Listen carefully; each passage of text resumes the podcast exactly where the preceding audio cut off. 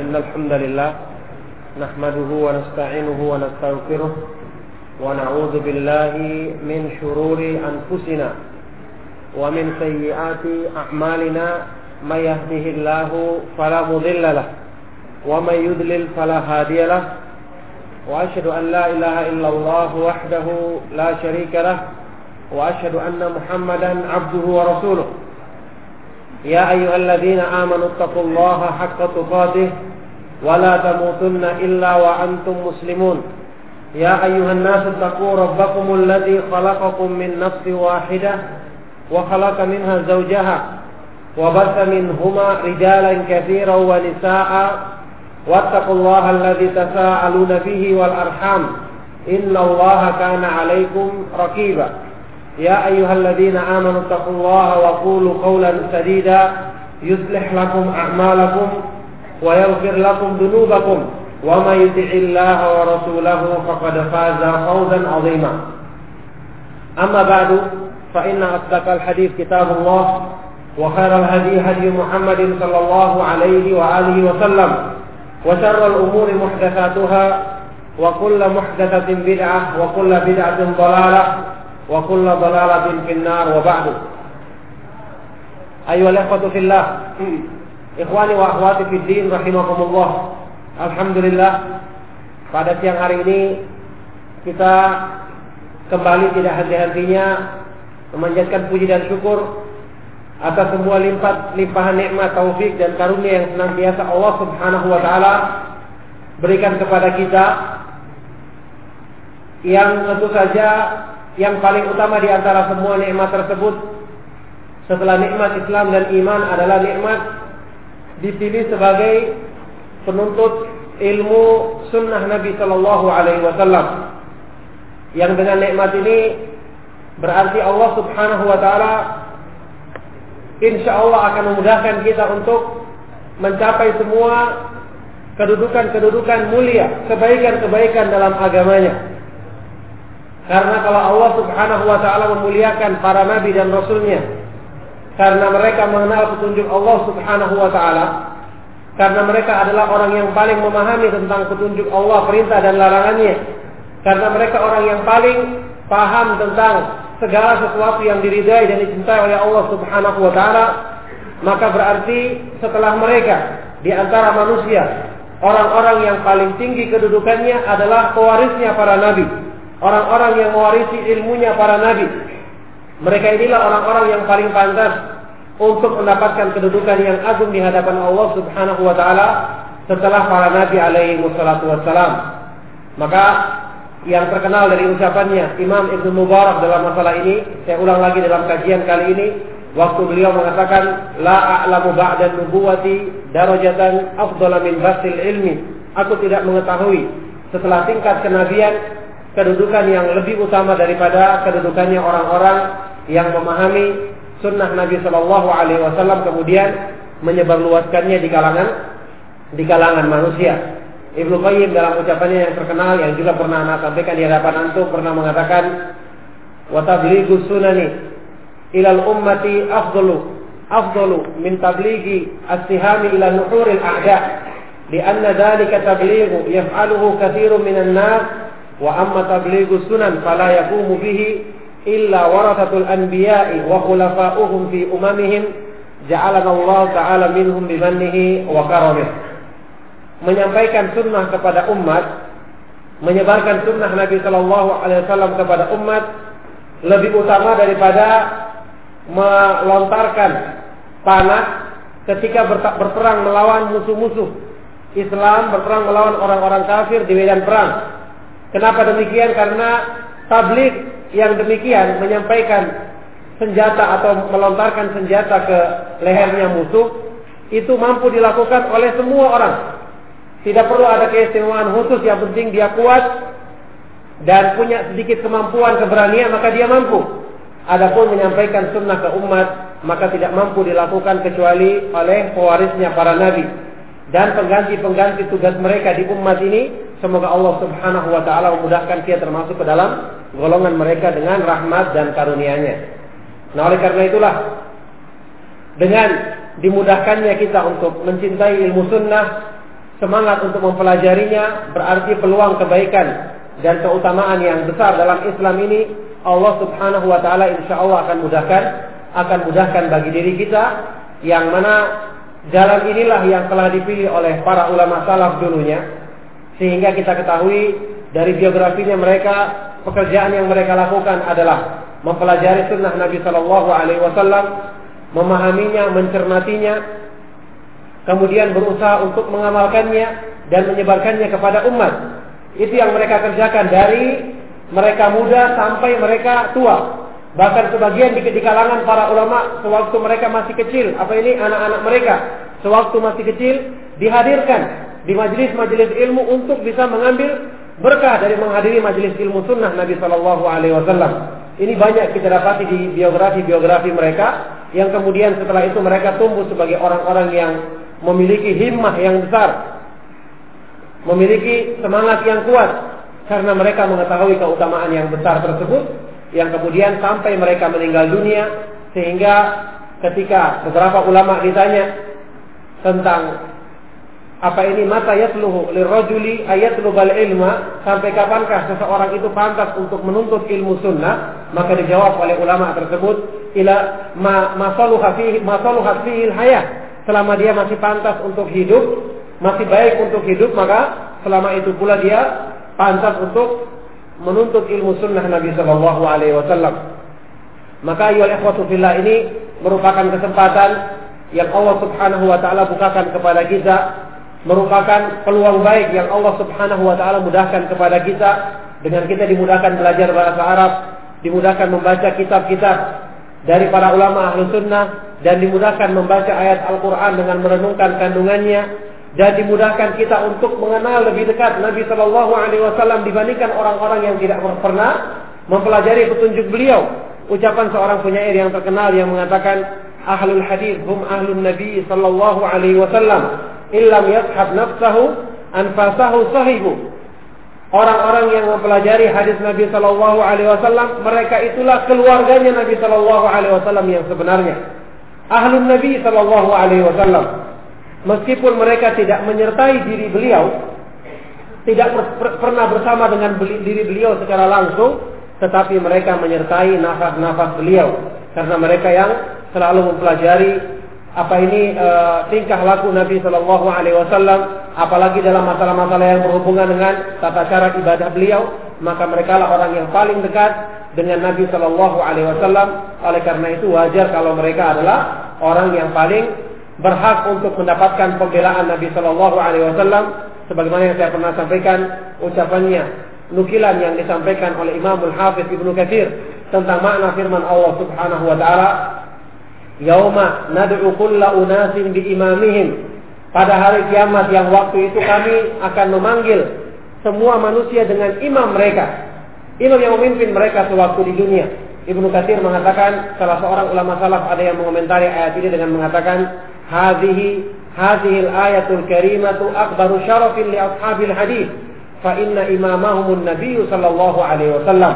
Ayat yang mulia ini menunjukkan kemuliaan yang sangat agung terhadap orang-orang yang gemar mempelajari hadis Nabi sallallahu alaihi wasallam sewaktu di dunia, karena sesungguhnya imam yang akan memimpin mereka, membela mereka di hadapan Allah Subhanahu Wa Taala, yang akan membawa mereka untuk menghadap Allah Subhanahu Wa Taala adalah Rasulullah Sallallahu Alaihi Wasallam.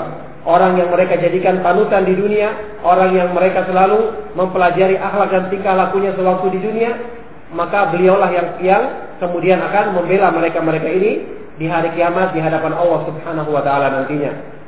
Maka ini jelas merupakan keutamaan yang besar.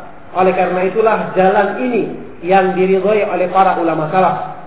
Jalan inilah yang Allah Subhanahu Wa Taala mudahkan bagi orang-orang yang Allah ingin muliakan, karena Allah jadikan mereka sebagai penjaga agamanya. Allah Subhanahu Wa Taala jadikan mereka sebagai pembela-pembela agamanya, yang dengan ini Allah Subhanahu Wa Taala berikan keutamaan yang besar kepada mereka. Antum tahu semua makna daripada hadis yang hasan. Sabda Rasulullah Sallallahu Alaihi Wasallam, "Yahmilu hadzal ilma min kulli khalafin, uduluhu yarfuna anhu tahrif al-ghalin, wa intihal al-mubtilin, wa ta'wil al-jahilin." akan membawa ilmu agama ini dari setiap generasi adalah orang-orang yang udul, terpercaya di kalangan mereka. Ini merupakan persaksian dari Nabi shallallahu alaihi wasallam bahwa ilmu din, ilmu agama itu hanya pantas dibawa oleh orang-orang yang adil, orang-orang yang terpercaya, sehingga memang tidak semua orang dipilih untuk bisa merasakan nikmatnya ilmu sunnah. Tidak semua orang diberi kesempatan untuk bisa membawa ilmu yang agung ini. Jadi, yahmilu hadzal ilma min kulli khalafin uduluhu, akan membawa ilmu ini dari setiap generasi orang-orang yang adil dihadap di, di, di, di, dari kalangan mereka, yang tugas mereka adalah yanfuna anhu. Mereka akan membersihkan dari agama ini. Pertama, yanfuna anhu tahrifal ghalin, upaya untuk mentahrif, menyelewengkan makna dari ayat-ayat Al-Quran maupun hadis-hadis Nabi shallallahu alaihi wasallam dari orang-orang yang melampaui batas. Wantihal al-mubtilin, mereka akan membersihkan dari agama ini intihal, penjiplakan atau pemalsuan yang dilakukan oleh orang-orang yang ingin merusak agama. Wata'wil al-jahilin, dan juga akan mereka mereka juga akan membersihkan agama ini dari pentakwilannya orang-orang yang jahil, kesalahpahaman dalam memaknai nas-nas Al-Quran dan Sunnah dari orang-orang yang bodoh. Inilah tugas agung yang Allah embankan kepada para ulama ahlul hadis, para pemerhati ilmu hadis, dengan mempelajari, memahaminya dengan baik dan menyebarkannya kepada umat.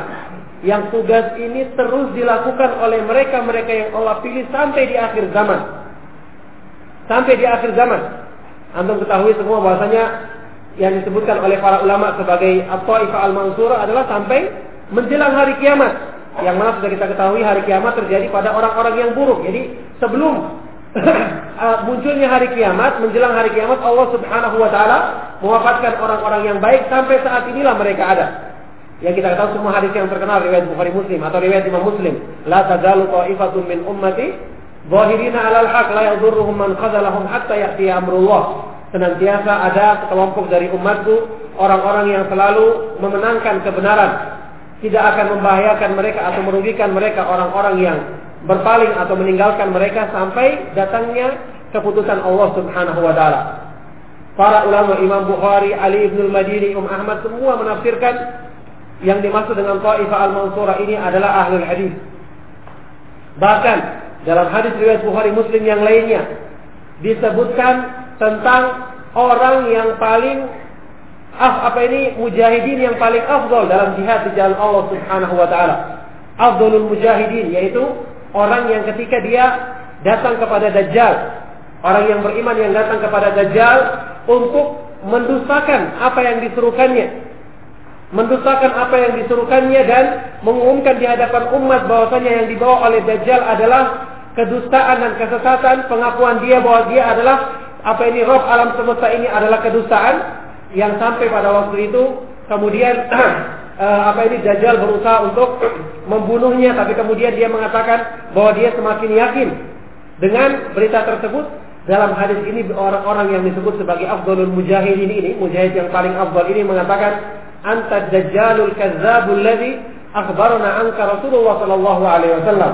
Engkau adalah Dajjal, pendusta besar yang kami telah disampaikan tentang ceritamu oleh Nabi Shallallahu Alaihi Wasallam.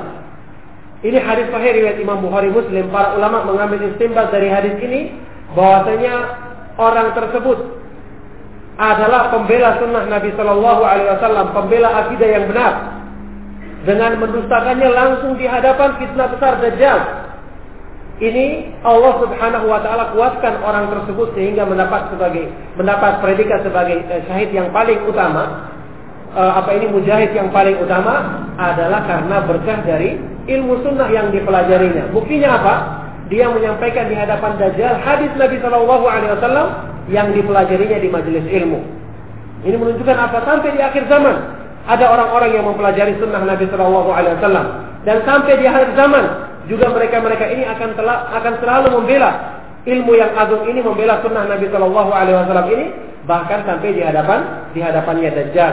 Nah, oleh karena itulah mempelajari ilmu sunnah, mempelajari ilmu sunnah Nabi Shallallahu Alaihi Wasallam ini adalah jalan yang telah Allah Subhanahu Wa Taala pilihkan untuk orang-orang yang utama dalam agamanya. untuk para ulama salafus saleh, untuk para pembawa hadis Nabi sallallahu alaihi wasallam yang sekaligus Allah jadikan mereka sebagai sebab terjaganya terjaganya syariat Islam, sehingga syariat Islam ini terus-menerus ada dalam keadaan murni sampai sampai di akhir zaman. Maka dengan tujuan itulah ya ikhwatu fillah, kita berkeinginan untuk mempelajari sedikit dari hal-hal yang berhubungan dengan upaya penjagaan terhadap sunnah Nabi sallallahu alaihi wasallam dengan mempelajari kaidah-kaidah dalam ilmu sunnah, yaitu ilmu mustalah hadis. Ilmu yang diterangkan oleh para ulama, artinya bahwasanya ilmu mustalah hadis adalah ilmun biqawaid wa dawabit yu'rafu biha ahwalu sanadi min haitsu al-qabuli war-rad. Ilmu tentang keadaan-keadaan sanad dan matan yang dengannya orang mengenali keadaan sanad dan matan. Jadi ilmu atau pengetahuan tentang beberapa macam kaidah Beberapa macam kaidah dan dawabit dan patokan-patokan yang dengan itu kita mengetahui keadaan sanad dan matan dari segi apakah dia diterima atau ditolak. Ini ilmu yang agung karena berhubungan dengan penjagaan terhadap sunnah Nabi Shallallahu Alaihi Wasallam, baik secara periwayatan, baik secara sanad yang berhubungan dengan perawinya, maupun secara apa ini dirayah, pengetahuan tentang makna yang berhubungan dengan isinya atau kandungannya, atau yang berhubungan dengan dengan matannya.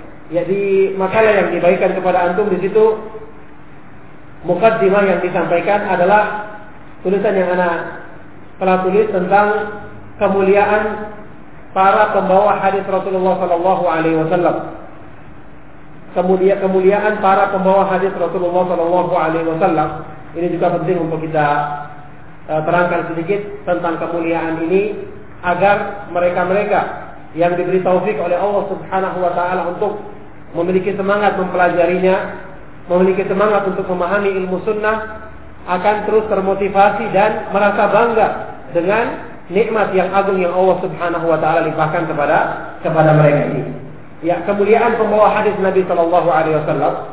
Jadi sebelum kita bahas tentang uh, kandungan dari Nukhbatul Fikar, ya, kitab Nukhbatul Fikar ini Nukhbatul Fikar tulisan Imam Al-Hafiz Abu Al-Fadhil Ibn Hajar Al-Asqalani.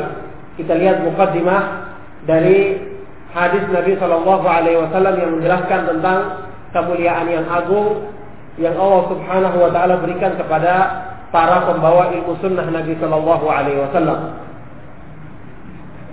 An Zaid ibn Thabit radhiyallahu taala anhu qala: Sami'tu Rasulullah sallallahu alaihi wasallam yaqul. Dari Zaid ibn Thabit, semoga Allah meridhoinya, dia mengatakan, aku mendengar Rasulullah sallallahu alaihi wasallam bersabda, Nazzarallahu imra'an sami'a minna hadithan fahafidhaha.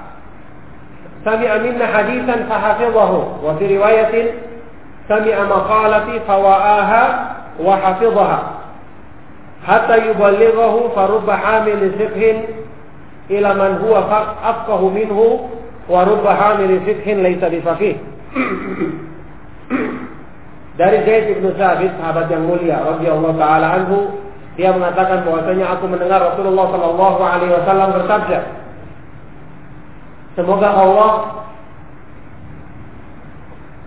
mengindahkan atau memperelok, ya, mengelokkan rupa orang yang mendengar dariku hadis.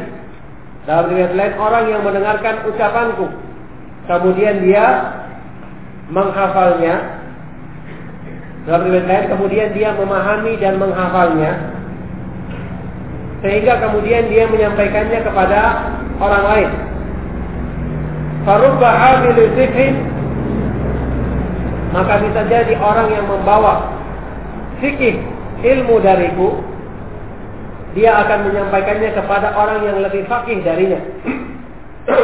Warubba hamil fikhin, dan bisa jadi orang yang membawa ilmu fikih dariku, maka dia sendiri adalah orang yang tidak memahaminya. Artinya orang yang tidak bisa memahami istinbat daripada hukum yang terkandung dalam hadis tersebut. Jadi maknanya zikir di sini adalah ilmu dari sunnah Nabi Shallallahu Alaihi Wasallam. Ini adalah hadis sahih yang mutawatir, yang cukup menjadi dalil yang menunjukkan besarnya keutamaan mempelajari sunnah Nabi Shallallahu Alaihi Wasallam.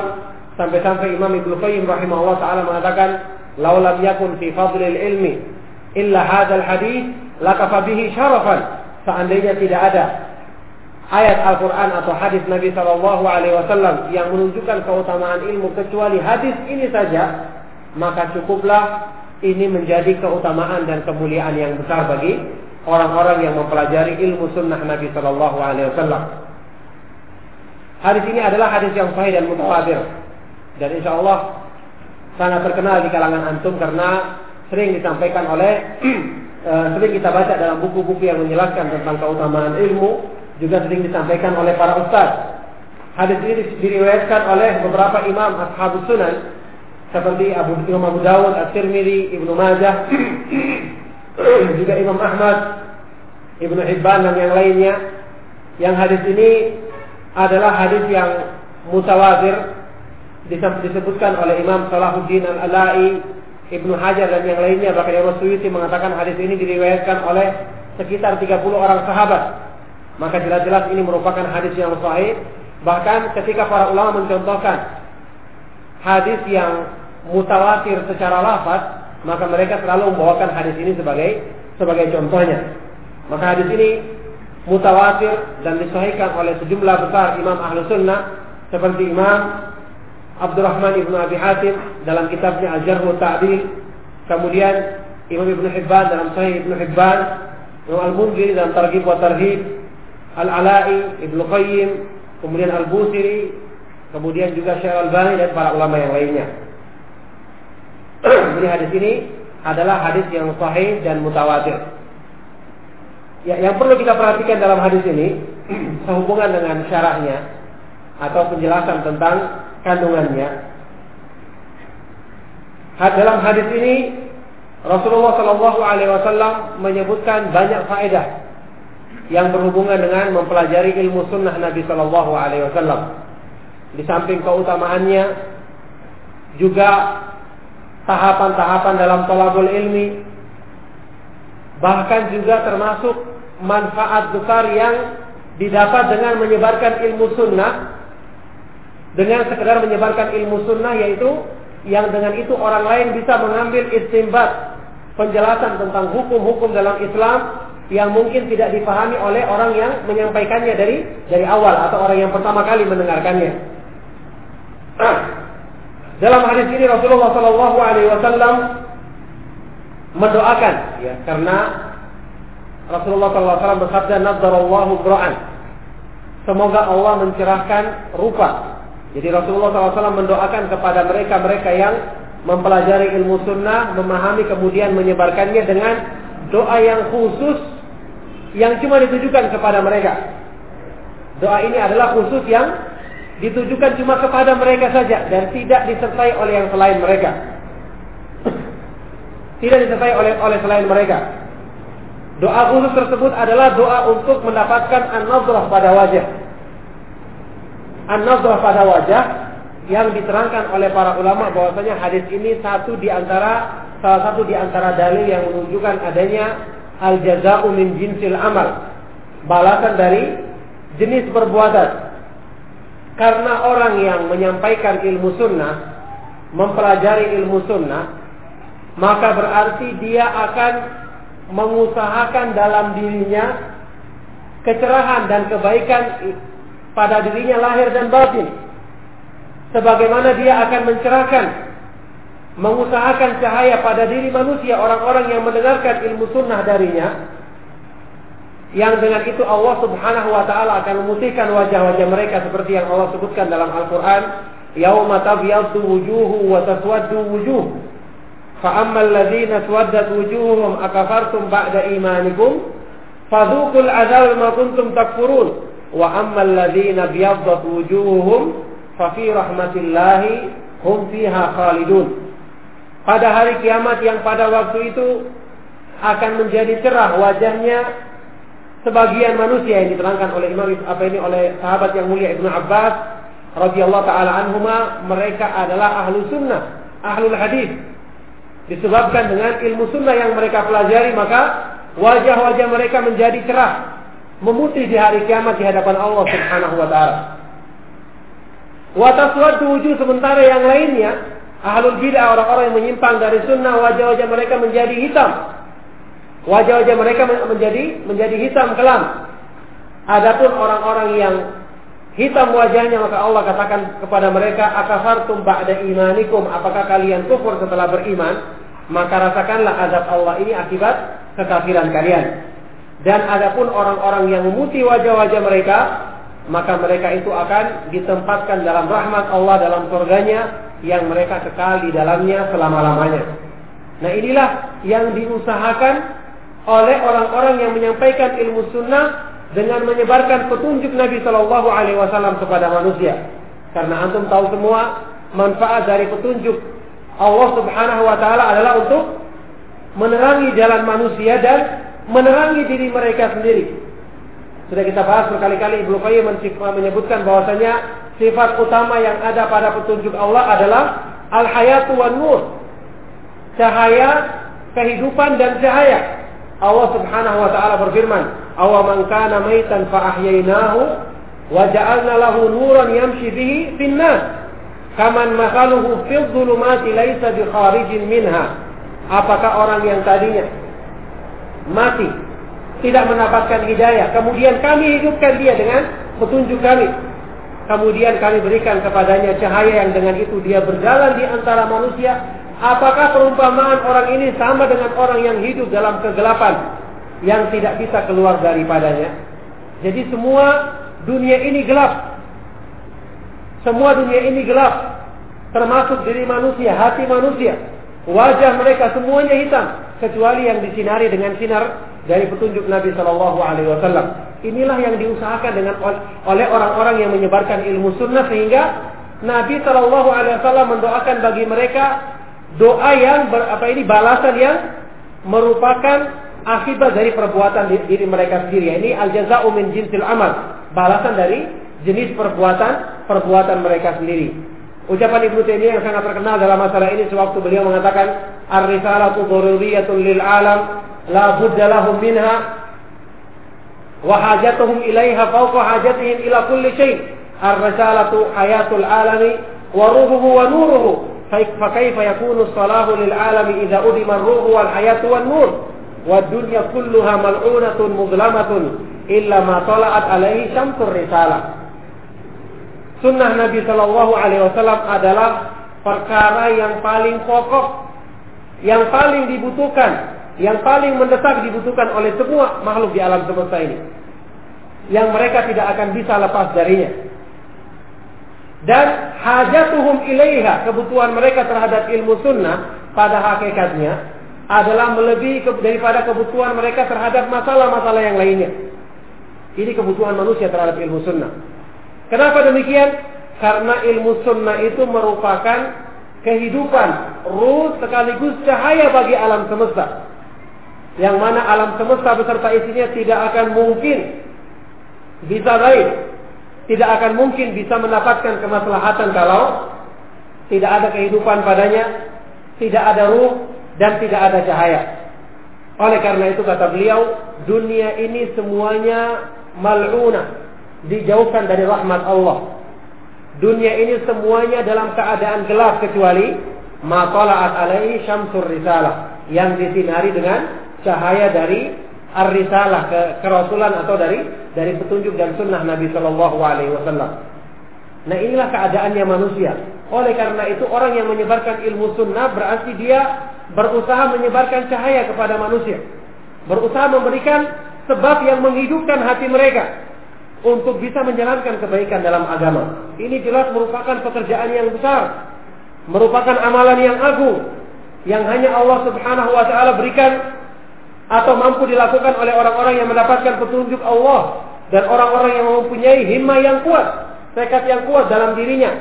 Maka karena besarnya atau agungnya amal amal yang mereka kerjakan, sehingga Allah Subhanahu wa taala apa ini Rasulullah shallallahu alaihi wasallam mendoakan kebaikan yang agung ini kepada kepada diri mereka sebagai al-jaza'u min jinsil amal, balasan dari balasan dari jenis perbuatan. Bahkan para ulama menjelaskan bahwa doa yang diucapkan oleh Nabi shallallahu alaihi wasallam ini terkabul. Doa yang diucapkan oleh Nabi shallallahu alaihi wasallam ini terkabul. Sebagian dari para ulama bahkan menyebutkan pengabulan ini bersifat zahir. Ada yang bersifat zahir yang kita dapatkan terdapat pada diri para ulama ahli hadis di zaman yang terdahulu. Sampai-sampai Sufyan Ats-Tsauri dinukil ucapannya oleh Al-Khatib Al-Baghdadi dan para ulama yang lainnya pernah mengatakan, atau Sufyan Ibnu Uyainah pernah mengatakan, "Ma min rajulin yatlubul haditsa illa wa fi wajhihi nadrah." Tidak ada seorang pun yang menuntut ilmu hadis, mempelajari ilmu sunnah, kecuali akan terlihat pada wajahnya keelokan, keindahan rupa pada wajah dan penampilan, ini penampilan zahir dalam dirinya akan terlihat dengan jelas keelokan yang dijanjikan oleh Nabi Shallallahu Alaihi Wasallam dalam dalam hadis ini. Maka tentu saja maksudnya di sini adalah orang yang menyampaikan ilmu sunnah, mempelajarinya dengan ikhlas semata-mata karena mencari ridha Allah Subhanahu Wa Taala. Jadi terlihat. Maka oleh karena itu di kalangan para ulama salaf dulu terlihat penampilan dari para ulama ahlul hadis, mereka adalah orang-orang yang paling indah penampilannya dan paling elok rupanya. Allah Subhanahu wa taala ingin memuliakan kekasihnya, orang-orang yang terbaik di umat ini dengan dijadikan keindahan yang yang demikian tinggi pada penampilan lahir mereka dan terlebih-lebih pada batin mereka. Ini adalah keutamaan yang agung, keutamaan yang besar. Saya bawakan di sini nukilan dari ucapannya Mulla Al-Qari ketika menjelaskan tentang makna hadis ini dalam kitabnya Mirqatul Mirqatul Mafatih, yang menunjukkan bahwasanya para ulama menyebutkan bahwa ini benar-benar terbukti dan terlihat pada diri para ulama ahlul hadis di zaman di zaman dulu. Nah, oleh karena itulah ini jelas merupakan balasan yang agung. Yang lebih daripada itu, Imam Ibnu Qayyim rahimahullah ta'ala menjelaskan bahwa arti daripada nadhrah, keelokan pada rupa yang didoakan oleh Nabi shallallahu alaihi wasallam, semoga Allah menganugerahkannya kepada orang-orang yang mempelajari ilmu sunnah. Maksudnya di sini adalah, kata Imam Ibnu Qayyim, keindahan atau keelokan lahir dan batin yang akarnya atau pengaruhnya nampak pada wajah mereka.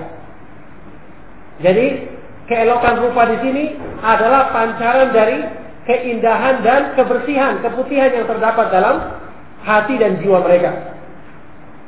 Beliau rahimahullah taala yang dibelukkan dalam kitab Miftahul Dari Sa'adah menjelaskan hal ini dengan beberapa dalil daripada firman Allah Subhanahu wa taala, di antaranya ketika Allah menggambarkan keadaannya penduduk sorga dalam surat Al-Insan ayat ke sebelas. Dalam surat Al-Insan ayat ke sebelas, Allah Subhanahu wa taala berfirman, "Fawaqahumullahu syarra dzalikal yaumi wa laqahum nadratan wa surura." Jadi perhatikan, ini segi istimbatnya beliau ya, Ibnu Qayyim rahimahullah taala, untuk menjelaskan bahwa maksudnya doa Nabi sallallahu alaihi wasallam di sini adalah doa kebaikan lahir dan batin kepada orang-orang yang mempelajari ilmu sunnah, dan merekalah yang paling berpeluang untuk mendapatkan kebaikan lahir dan batinnya. Allah berfirman, "Fawaqahumullahu syarra dzalikal yaumi wa laqahum nadratan wa surura." Maka Allah Subhanahu wa taala menjaga mereka penduduk surga dari keburukan yang ada pada hari kiamat, dan kemudian laqahum, Allah memberikan, menganugerahkan kepada mereka apa?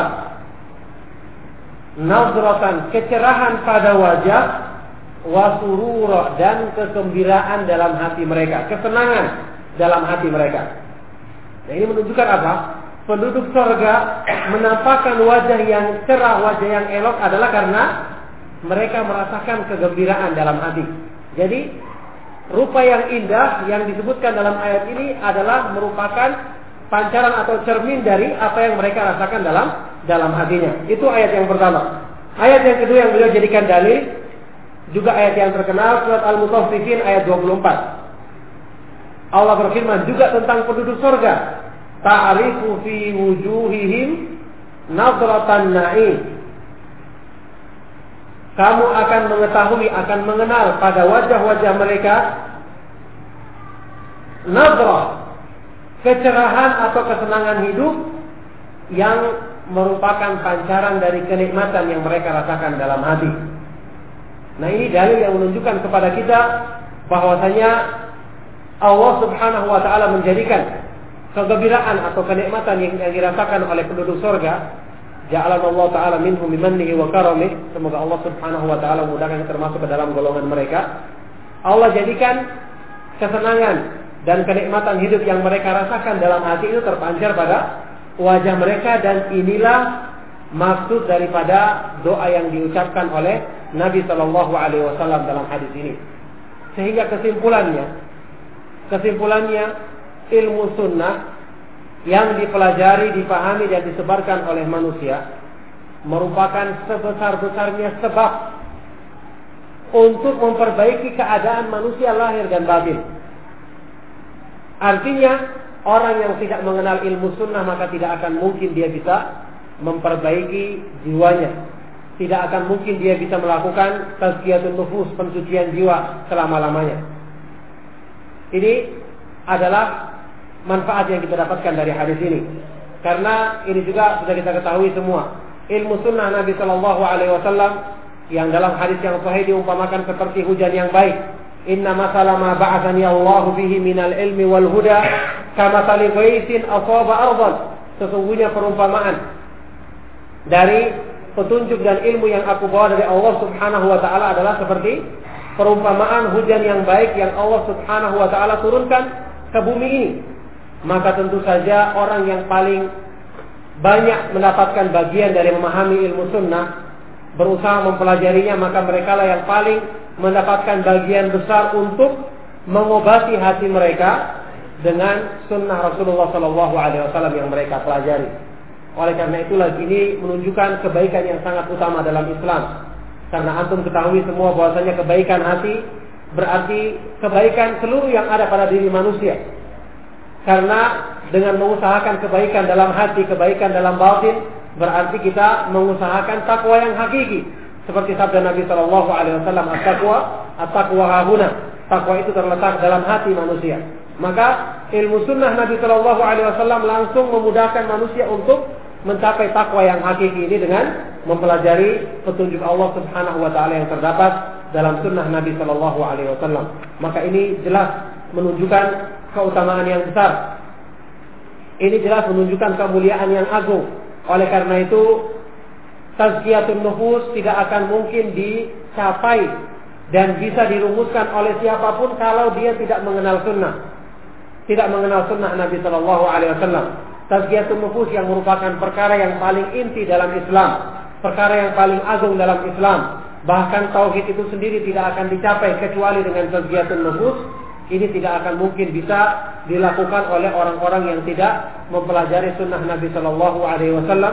Oleh karena itu kita bersyukur, karena ternyata upaya kita untuk mempelajari ilmu sunnah dalam masalah-masalah yang berhubungan dengan akidah, ibadah utamanya, mencocokkan amal ibadah kita sesuai dengan petunjuk Nabi Shallallahu Alaihi Wasallam, di samping ini akan menjadikan pahala kita yang kita lakukan semakin besar di hadapan Allah Subhanahu wa taala. Ternyata juga di situ terkandung hal yang sangat besar sekali untuk dalam rangka mensucikan jiwa-jiwa manusia, karena seseorang yang semakin banyak mengamalkan petunjuk Allah Subhanahu wa taala dan Rasulnya, maka semakin banyak pula pembersihan jiwa yang dilakukannya terhadap terhadap dirinya. Nah, oleh karena itulah yang fatwa ini merupakan faedah yang sangat agung sekali. Allah Subhanahu wa taala berfirman dalam Al-Qur'an, "Ya ayyuhalladzina amanu istajibu lillahi walir rasuli idza da'akum lima yuhyikum." Wahai orang-orang yang beriman, penuhilah seruan Allah dan seruan Rasulnya yang mengajak kamu kepada apa-apa yang memberikan kebaikan hidup, kebaikan hidup bagimu. Ini makna daripada an-nadrah. Kemudian saya ringkas Uh, hadis ini juga menjelaskan tentang tahapan-tahapan yang benar dalam thalabul ilmi. Tahapan-tahapan yang benar dalam thalabul ilmi supaya menjadi koreksi bagi kita bahwa barang siapa yang ingin mendapatkan ilmu yang benar, maka hendaknya dia menuntutnya dengan cara yang benar pula. Tidak akan mendapatkan ilmu yang bermanfaat orang-orang yang tidak menghiasi dirinya dengan adab-adab ilmu, seperti keterangan dari para ulama. Jadi ilmu itu akan didapatkan kalau dituntut dengan cara yang benar. Kalau seseorang yang menuntutnya menghiasi diri dengan adab-adab yang benar, termasuk di antara adab-adab yang utama adalah menempuh maratib atau tahapan-tahapan dalam talabul ilmi dan tidak tergesa-gesa. Tidak tergesa-gesa. Kita perhatikan. Rasulullah shallallahu alaihi wasallam menyebutkan dalam hadis ini tahapan-tahapan dalam menuntut ilmu. Yang pertama as-sama. Nadarallahu bra'an sami'a minna hadisan atau sami'a maqalati. Mendengarkan. Mendengarkan ilmu langsung dari sumbernya. Sumber ilmu yang utama adalah Al-Qur'an dan hadis Nabi shallallahu alaihi wasallam. Jadi mendengarkan langsung dari sumbernya. Termasuk kesempurnaan daripada as-sama adalah talaki. Talaki dari para ulama yang mutqinin, para ulama yang terpercaya dalam ilmu dan takwa mereka. Ini sangat mempengaruhi manfaat daripada ilmu.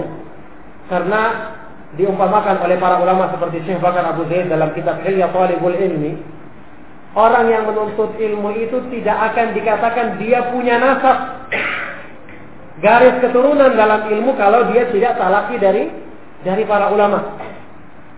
Oleh karena itu sangat mengherankan kalau kemudian kita dapati ketika para ulama yang Allah Subhanahu wa taala mudahkan bagi kita untuk bertemu dengan mereka sampai juga datang ke tanah air, maka kalau seorang penuntut ilmu tidak berusaha memanfaatkan waktunya untuk bertemu dengan mereka, maka ini jelas merupakan kerugian yang sangat besar. Sudah kita jarang bertemu dengan mereka, kesempatan mereka juga datang di sini sangat terbatas sekali.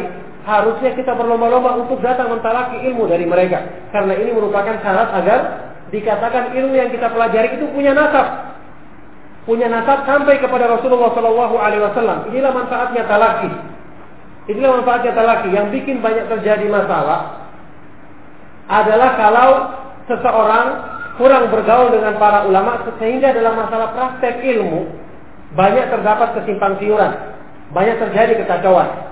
Ini yang yang yang, yang menimbulkan muskilah, karena kita tidak ma- ma- memenuhi syarat as-sama dengan dengan cara yang benar.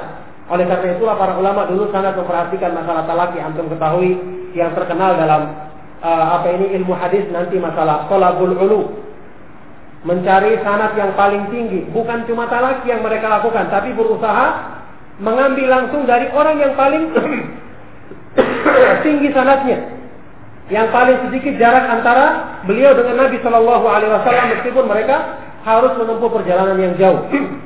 Ini menunjukkan hirsnya para ulama dalam hal upaya untuk talaki, mengambil ilmu langsung dari dari sumber yang benar, dari sumber yang benar. Ini merupakan kekurangan yang seharusnya sudah bisa kita atasi sedikit demi sedikit dengan datangnya para ulama ke negeri kita, atau dengan dimudahkannya berbagai sarana kita untuk bisa bertemu langsung dengan dengan mereka. As-sama, mendengarkan ilmu. Mendengarkan ilmu ini termasuk tahapan yang penting, yang juga termasuk manfaatnya yang sudah sering kita dengarkan dalam kajian-kajian adalah untuk memudahkan kita mendapatkan ilmu yang bermanfaat. Kita mengaji kepada guru yang mungkin paham dengan agama dengan lebih baik. Manfaatnya agar kita tidak salah paham, agar kita tidak salah paham, itu yang pertama. Yang kedua, agar kebaikan dari guru yang mengajarkan ilmu tersebut kepada kita akan sampai juga kepada kepada diri kita. Makanya ulama salaf dulu mereka senantiasa melihat bagaimana tingkah laku dari orang yang mereka ambil ilmu darinya, baru kemudian mereka mengambil ilmu darinya. Kata Imam Hasan Al-Basri, "Kanu idza atau rajulan liyakhudhu anhu al-ilma nadharu ila salatihi wa samtihi wa akhlaqihi thumma akhadhu anhu al-ilm." Dulunya para ulama salaf ketika mereka mendatangi seseorang untuk belajar darinya, yang pertama mereka lakukan adalah dilihat dulu bagaimana sholatnya, bagaimana tingkah lakunya, bagaimana sikap-sikapnya dalam menjalankan kebaikan, menjalankan sunnah. Setelah itu baru diambil diambil ilmu darinya. Nah, inilah inilah agungnya talaki dalam agama. Talaki dalam agama manfaatnya sangat besar. Dalam hal yang pertama, agar tidak salah paham. Kemudian dalam hal agar kita bisa mencontoh praktek daripada agama itu dari ulama tersebut. Karena yang saya katakan tadi, banyak timbul masalah praktek terhadap manhaj yang keliru di lapangan. Karena kita cuma membaca di buku, yang buku itu adalah benda mati. Kita membaca di buku, kemudian kita menerapkannya dengan pemahaman kita sendiri. Akhirnya timbul masalah karena tidak melihat dari para ulama. Antum ketahui dulunya majelisnya Imam Ahmad bin Hanbal yang dihadiri lima puluh orang ribu, apa lima ribu murid, yang menulis dari mereka, dari beliau dengan catatan adalah cuma lima ratus orang. Sedangkan selebihnya empat ribu lima ratus orang adalah datang menghadiri untuk melihat bagaimana akhlak dan tingkah laku beliau dalam menyampaikan sunnah Nabi shallallahu alaihi wasallam. Nah, ini penting sekali sehingga menjadikan pengamalan ilmu yang kita amalkan itu nanti akan lebih terarah dan lebih dekat kepada kebenaran dibandingkan dengan kita belajar sendiri yang kemudian akan akan menyimpang dengan pemahaman sendiri. Nauzubillahi min dzalik. Kemudian tahapan yang kedua,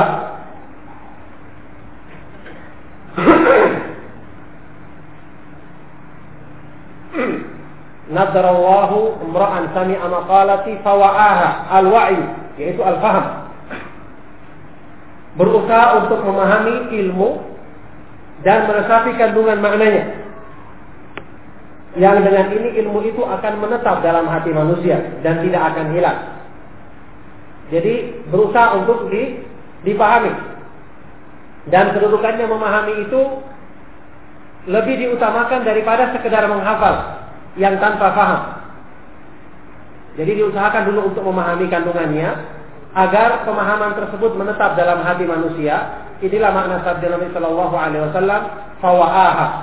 Setelah itu wahafidhoha. Setelah itu dia berusaha untuk menghafalnya. Yang jelas dengan cara menghafal ini akan menjadikan ilmu itu lebih kuat lagi menetapnya. Lebih kuat lagi menetapnya. Dalam ilmu hadis nanti disebutkan oleh para ulama, yang namanya menghafal itu ada dua bentuknya. Menghafal dalam dada, ini hafalan yang dihafal dalam artian hafalan yang kita kenal. Yang ini apa ini banyak dilakukan oleh para ulama hadis yang terdahulu. Tapi ada yang lebih bagus lagi daripada semua itu, adalah menghafal dalam bentuk tulisan. Ini lebih dipuji oleh para ulama karena ini lebih menjaga, lebih menjamin terjaganya ilmu yang telah kita pelajari. Sampai di antara mereka ada yang mengatakan al-hifdhu khawwan, hafalan yang dalam hati itu bisa mengkhianati kita. Apalagi kalau sudah bertambah usianya, sudah tua, sudah kita ketahui. Di antara para ulama ahlul hadis ada orang-orang yang disifati ketika dia sudah tua berubah hafalannya. Ada yang ketika telah disibukkan dengan urusan menjadi hakim, kemudian lupa hafalannya. Ini banyak kita kenal, seperti uh, beberapa ulama, ada yang terbakar uh, kitab-kitabnya sehingga tercampur hafalannya, seperti Abdullah ibn Lahiyah, nanti juga ada Al-Laits ibn Sulaim, dan banyak ulama yang lainnya. Al-Laits ibn Abi Sulaim. Dan para ulama yang disifati sebagai orang-orang yang tercampur hafalannya ketika terjadi peristiwa yang, yang uh, menjadikan hafalan mereka berkurang. Maka oleh karena itulah menghafal dengan cara berusaha masukkan ke dalam hati kemudian ditulis, ini yang paling bagus, dengan syarat tulisan tersebut harus dijaga kemurniannya. Jadi kalau kita mempelajari ilmu, ya berusaha tulisan ini dijaga, jangan sampai nanti berubah atau ada yang memasukkan keterangan yang tidak benar padanya. Ini para ulama ahlul hadis dulu demikian. Maka ini termasuk syarat agar uh, supaya bisa uh, riwayat yang disampaikan dari buku tersebut diterima jika benar-benar terjaga sampai ketika disampaikannya kepada orang lain. Oleh karena itu, bagi yang merasa hafalannya kurang kuat, tidak perlu risau. Dia bisa menempuh usaha dengan cara mengulang-ulanginya terus-menerus. Setiap dia mengulangi, dia akan mendapatkan pahala insya Allah.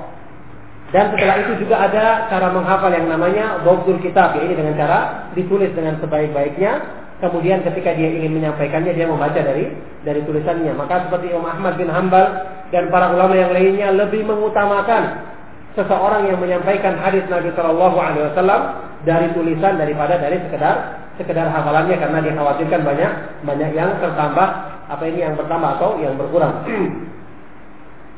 Setelah itu yang terakhir adalah hatta yuballighahu, sampai kemudian terakhir dia menyampaikannya, sampai dia kemudian menyampaikannya kepada umat. Yang ini merupakan tujuan daripada mempelajari ilmu hadis Nabi Shallallahu Alaihi Wasallam, karena menyebarkan petunjuk beliau berarti menjadi sumber tersebarnya kebaikan di kalangan di kalangan umat ini. Menyebarkannya tentu saja dalam artian menyampaikannya secara lisan, juga mengamalkannya dalam diri kita. Ya, antum ketahui, apalagi jika itu merupakan sunnah yang asing di kalangan masyarakat, maka orang yang semangat menyebarkannya, semangat mengamalkannya akan mendapatkan dua pahala sekaligus. Kata Syekh Utsaimin rahimahullah ta'ala,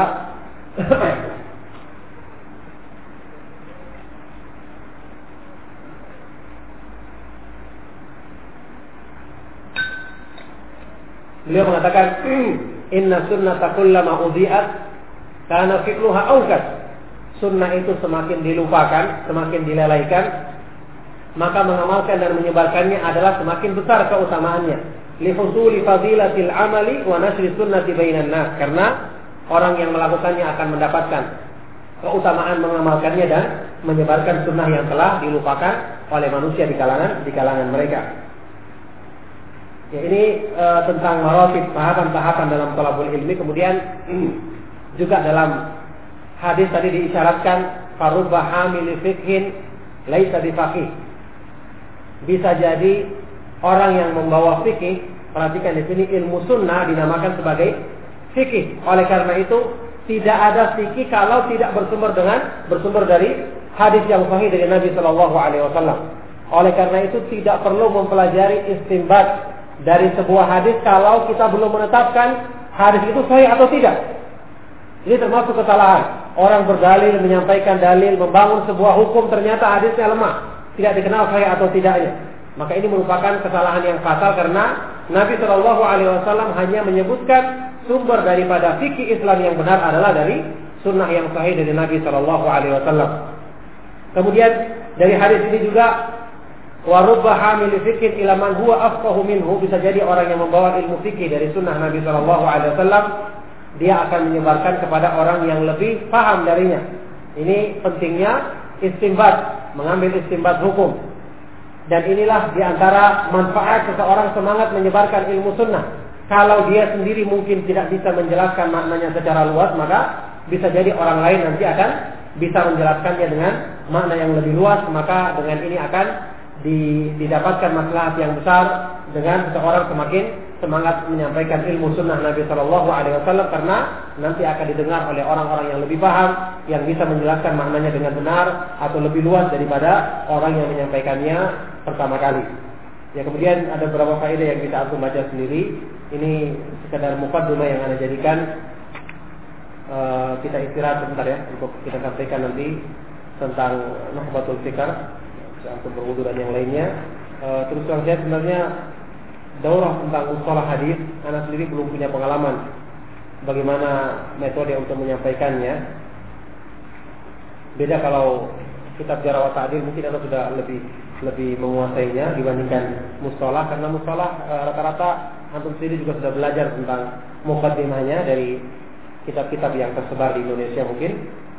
Ya, semoga Allah Subhanahu wa taala memudahkan kita nanti untuk mengkaji apa yang mampu kita kaji dari kajian Uh, ilmu yang sangat agung ini, dan semoga Allah Subhanahu wa taala memudahkan kita untuk mendapatkan keutamaan-keutamaan dalam agamanya dengan sebab mempelajari sunnah nabinya Nabi Muhammad sallallahu alaihi wasallam, dan semoga Allah Subhanahu wa taala memudahkan kita untuk mendapatkan bagian yang besar dari doa yang diucapkan oleh Nabi sallallahu alaihi wasallam tentang kecerahan atau keindahan lahir dan batin yang Allah anugerahkan kepada orang-orang yang mempelajari dan memahami serta menyebarkan petunjuknya kepada kepada manusia. Ya, kita istirahat sekitar seperempat jam. Sallallahu wasallam wa baraka ala nabiyina Muhammadin wa ala alihi wa ashabihi wa man tabi'ahum bi ihsan ila yaumil qiyamah wa akhiru da'wana alhamdulillahi rabbil alamin. Saya perlu sampaikan setiap pengajian saya berusaha untuk uh, tidak lebih dari satu jam, karena itu anjuran dari para, para ulama supaya tidak cukup. Ya. Jadi uh, kalau bisa tidak lebih dari satu jam, kemudian berhenti.